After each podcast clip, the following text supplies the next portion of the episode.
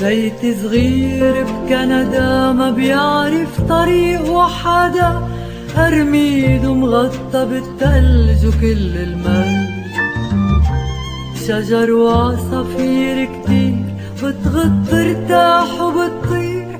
عأرميد بيتي الصغير بكندا لما منوصل لمطرح إنه وطننا فقد معناه الحقيقي. لما النكبات بتخلي جذوره ضعيفة وهشة. لما أحلامنا بتنتهي بالخذلان.